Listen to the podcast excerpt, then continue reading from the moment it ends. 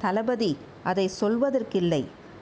அது அந்தரங்க விஷயம். தஞ்சைக் கோட்டைக்குள் எனக்குத் தெரியாத அந்தரங்கம் ஒன்றும் இருக்க முடியாது.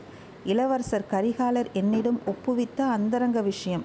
இளவரசர் வடதிசையின் மாதண்ட நாயகர். அவருடைய அதிகாரம் பாலாற்றுக்கு வடக்கே செல்லும்.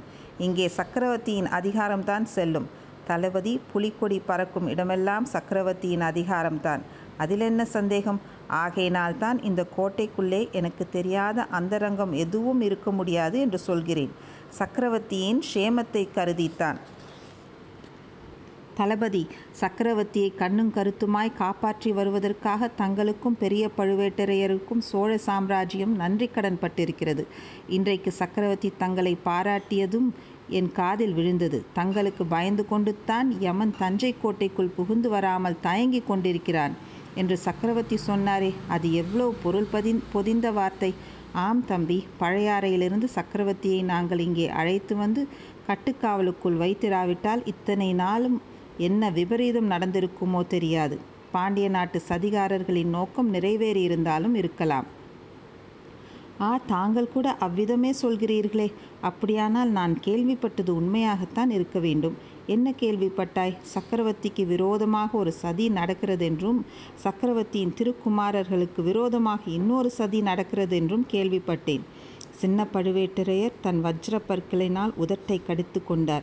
இந்த சிறிய சிறு அறியா பையனுடன் பேச்சு கொடுத்ததில் தமக்கே இத்தனை நேரமும் தோல்வி என்பதை உணர்ந்தார். ஏறக்குறைய அவனுடைய குற்றச்சாட்டுகளுக்குத் தாம் பதில் சொல்லி சமாளிக்கும் நிலைமை வந்துவிட்டது. எனவே பேச்சை அத்துடன் வெட்டிவிட விரும்பினார். உனக்கென்ன அதைப்பற்றிக் கவலை? எல்லா சதிகளையும் உடைத்து சோழகுலத்தை பாதுகாக்க நாங்கள் இருக்கிறோம்.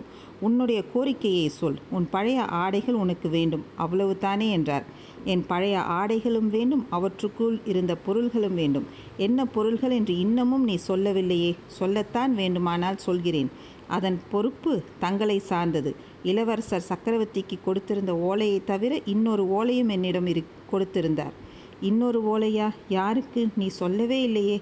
அந்தரங்கமானபடியால் சொல்லவில்லை. நீங்கள் இப்போது வற்புறுத்துகிறபடியால் சொல்கிறேன். பழையாறையிலுள்ள இளைய பிராட்டி குந்தவை தேவிக்கு இளவரசர் ஓலை ஒன்று கொடுத்தார். ஓஹோ. அப்படியானால் நாளைக்கு சக்கரவர்த்தி கொடுக்கும் திருமுகத்தை நீ உடனே எடுத்துக்கொண்டு காஞ்சிக்கு காஞ்சிக்குப் போக முடியாது. இளைய பிராட்டிக்கு இளவரசர் ஓலை அனுப்பும்படி இப்போது என்ன அவசரம் நேர்ந்ததோ? தளபதி நான் பிறருக்கு எழுதப்படும் ஓலையைப் படிப்பதில்லை. சக்கரவர்த்தியின் ஓலையைப் படித்ததுபோல் இதையும் நீங்கள் படிப்பதில் எனக்கு ஒன்றும் ஆட்சேபம் கிடையாது. அந்தப் பொறுப்பு தங்களுடையது. என் உடைமையிலிருந்து பொன்னும் ஓலையும் களவு போகாமல் என்னிடம் திரும்பி வந்தால் போதும்.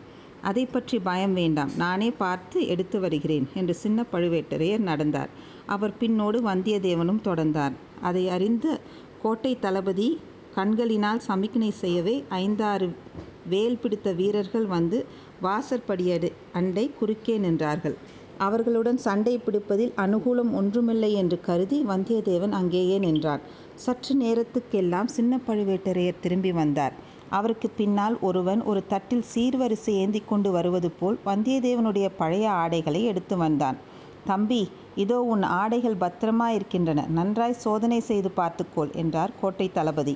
அவ்விதமே வந்தியத்தேவன் சோதனை செய்து பார்த்தான். அரை சுற்று சுருளில் அவன் வைத்திருந்த வைத்திருந்ததைக் காட்டிலும் அதிகமாக பொற்காசுகள் இருந்தன. குந்தவை தேவியிடம் சேர்ப்பிக்க வேண்டிய ஓலையும் இருந்தது. அதிக பொற்காசுகள் எப்படி வந்தன? முதலில் அவன் தேடி பார்த்தபோது இல்லாத ஓலை இப்போது எப்படி வந்தது? சின்ன பழுவேட்டரையரிடம் அது அகப்பட்டிருக்க வேண்டும். அதை பார்த்துவிட்டு இப்போது திரும்பி வந்த பிறகு அவர் அந்த ஓலையை திரும்ப செருகி இருக்க வேண்டும். எதற்காக இப்படி செய்திருக்கிறார்? பொற்காசுகள் எதற்காக அதிகம் வைத்திருக்கிறார்? பொல்லாத மனிதர் அவர். இன்னும் எப்படியெல்லாம் தன்னை சோதிக்கப் போகிறாரோ தெரியாது. இவரிடம் சர்வ ஜாக்கிரதையாக நடந்து கொள்ள வேண்டும். ஏமாந்து போகக்கூடாது. எல்லாம் சரியாக இருக்கிறதா தம்பி? நீ கொண்டு வந்த பொன் பொருள் எல்லாம்? என்று சின்ன பழுவேட்டரையர் கேட்டார். இதோ பார்த்துச் சொல்கிறேன் என்று கூறி வந்தியத்தேவன் பொற்காசுகளை எண்ணினான். அதிகப்படி காசுகளை எடுத்து தனியாக பழுவேட்டரையர் முன்பு வைத்துவிட்டு தளபதி. வாணர் குலத்தில் பிறந்தவன் நான். ஆதித்த கரிகாலரின் தூதன். பிறர் பொருளுக்கு ஆசைப்படுவதில்லை என்றான். உன்னுடைய நேர்மையை மிக மெச்சுகிறேன். ஆயினும் உன்னுடைய வழிச்செலவுக்கு இதை நீ வைத்து கொள்ளலாம். எப்போது புறப்பட விரும்புகிறாய்? இன்றைக்கே புறப்படுகிறாயா? அல்லது இன்றிரவு தங்கி இலைப்பாரிவிட்டு பெரியவரையும் பார்த்துவிட்டுப் போகிறாயா? என்று கேட்டார் தளபதி. அவசியம் இன்றிரவு இங்கே தங்கி பெரிய பழுவேட்டரையரும் தரிசித்துவிட்டுத்தான் போக எண்ணியிருக்கிறேன். ஆனால் உங்கள் ஆட்களிடம் மட்டும் கொஞ்சம் சொல்லி வையுங்கள் என் பொருள்களில் கை வைக்க வேண்டாமென்று. இவ்விதம் சொல்லிக்கொண்டே அதிகப்படியாயிருந்த பொற்காசிலையும் பொற்காசுகளையும் வந்தியத்தேவன் எடுத்து துணிச்சுருளில் பத்திரப்படுத்தி கொண்டான். மிக்க சந்தோஷம். உனக்கு இங்கே எந்த விதமான இடைஞ்சல்களும் இனிமேல் இராது. உனக்கு என்ன வேண்டுமோ தாராளமாக கேட்டு பெற்றுக்கொள்ளலாம் தளபதி இந்த தஞ்சை நகரை சுற்றி பார்க்க வேண்டும் என்று எனக்கு ஆசையாயிருக்கிறது. பார்க்கலாமல்லவா?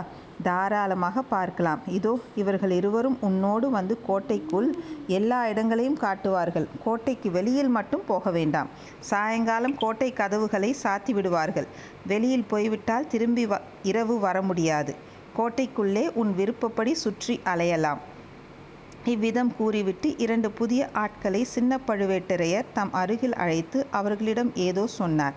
அவர் சொன்னது என்னவாயிருக்கும் என்று வந்தியத்தேவன் ஒருவாறு ஊகித்துத் தெரிந்து கொண்டான்.